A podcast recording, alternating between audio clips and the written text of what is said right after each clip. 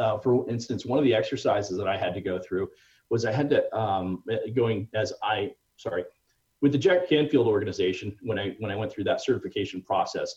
Uh, one of the things that I learned early on was the, this concept of a life purpose exercise, and um, it's a series of it's a meditation process that you go through, and and and you you find your life purpose by climbing this mountain. This all knowing person, you know, shares a gift with you, and that gift with you is supposed to uh, give you some. Uh, it's a, visual um, uh, icon of some sort that basically explains what your life purpose is. And I struggled with the meditation early on, as many people do, particularly people who have a problem turning things off, like sure. I do. Yeah. Um, so since then, I've gotten much better at it. But initially, there was this process, a, a, process where you just kind of write down, you know, what are the things that are really important to you. And so there's this is an entire process of uh, figuring out what your life purpose is, right? In addition to that, I have some other exercises that go through really kind of get to the core of who you are and or ultimately want to be and with that, it really kind of leads you down the the um, the the path of kind of tying your goals to your values. Mm. Because if your goals aren't in alignment with your values, then it's kind of like putting uh, needing to, to to replace your roof and putting the ladder up against the wrong house, right? You, you you can't get from here to there, right? So the challenge is is if, if my values are a certain way and I set these goals that to your point earlier, my wife wants me to do or my parents want me to do.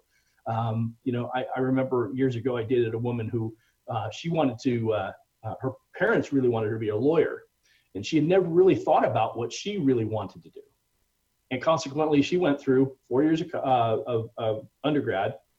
She went on to get her, her degree uh, from UCLA Law School and got her degree in law, only to five years later not be practicing law anymore. Mm-hmm.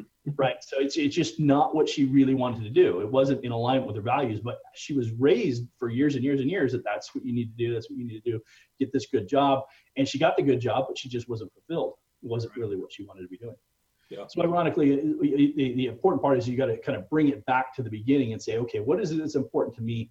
And um, then when you when you've got that and you're very comfortable with that, when you set those goals, then you double check and make sure those goals are in alignment with those values, and consequently, you get a far better system. You get you get internal inspiration as opposed to motivation, mm-hmm. right? Because nobody nobody can make me do something. But if I really truly want to do something internally, I will find I will way to to walk through walls to get it done. Right. And that's kind of where we want to get our people to so that they're so motivated and so excited they'll do whatever it takes to get those to, to achieve those goals. And that's kind of some of the things that really kind of tie into what makes my system uh, so effective. Yeah. Yeah and i think and i think the key word right is system as well. I mean you've used this um, obviously kind of perfected yourself over 20 years and have really taught it to thousands of people but um, you know i think the fact that it is systematic means that you know anybody kind of wherever they are whether they're just starting out in life or maybe in their 60s kind of realizing you know hey i'm not loving where I'm at and, and maybe they want to reevaluate. I mean, kind of anybody can plug into this system, work through the exercises. Um, specifically, you know, doing that in your companion guide is, is going to get the most out of it. So I think, you know, really for people to plug in, use the system, um, they will uncover that purpose. And, and you think about, I mean, um, anybody who's watching this, you know, if, if you were to just ask them, you know, hey, what, what's, what's your purpose in life? Or, you know, what, what are you most passionate about? What, what gets you excited? What gets you out of bed in the morning?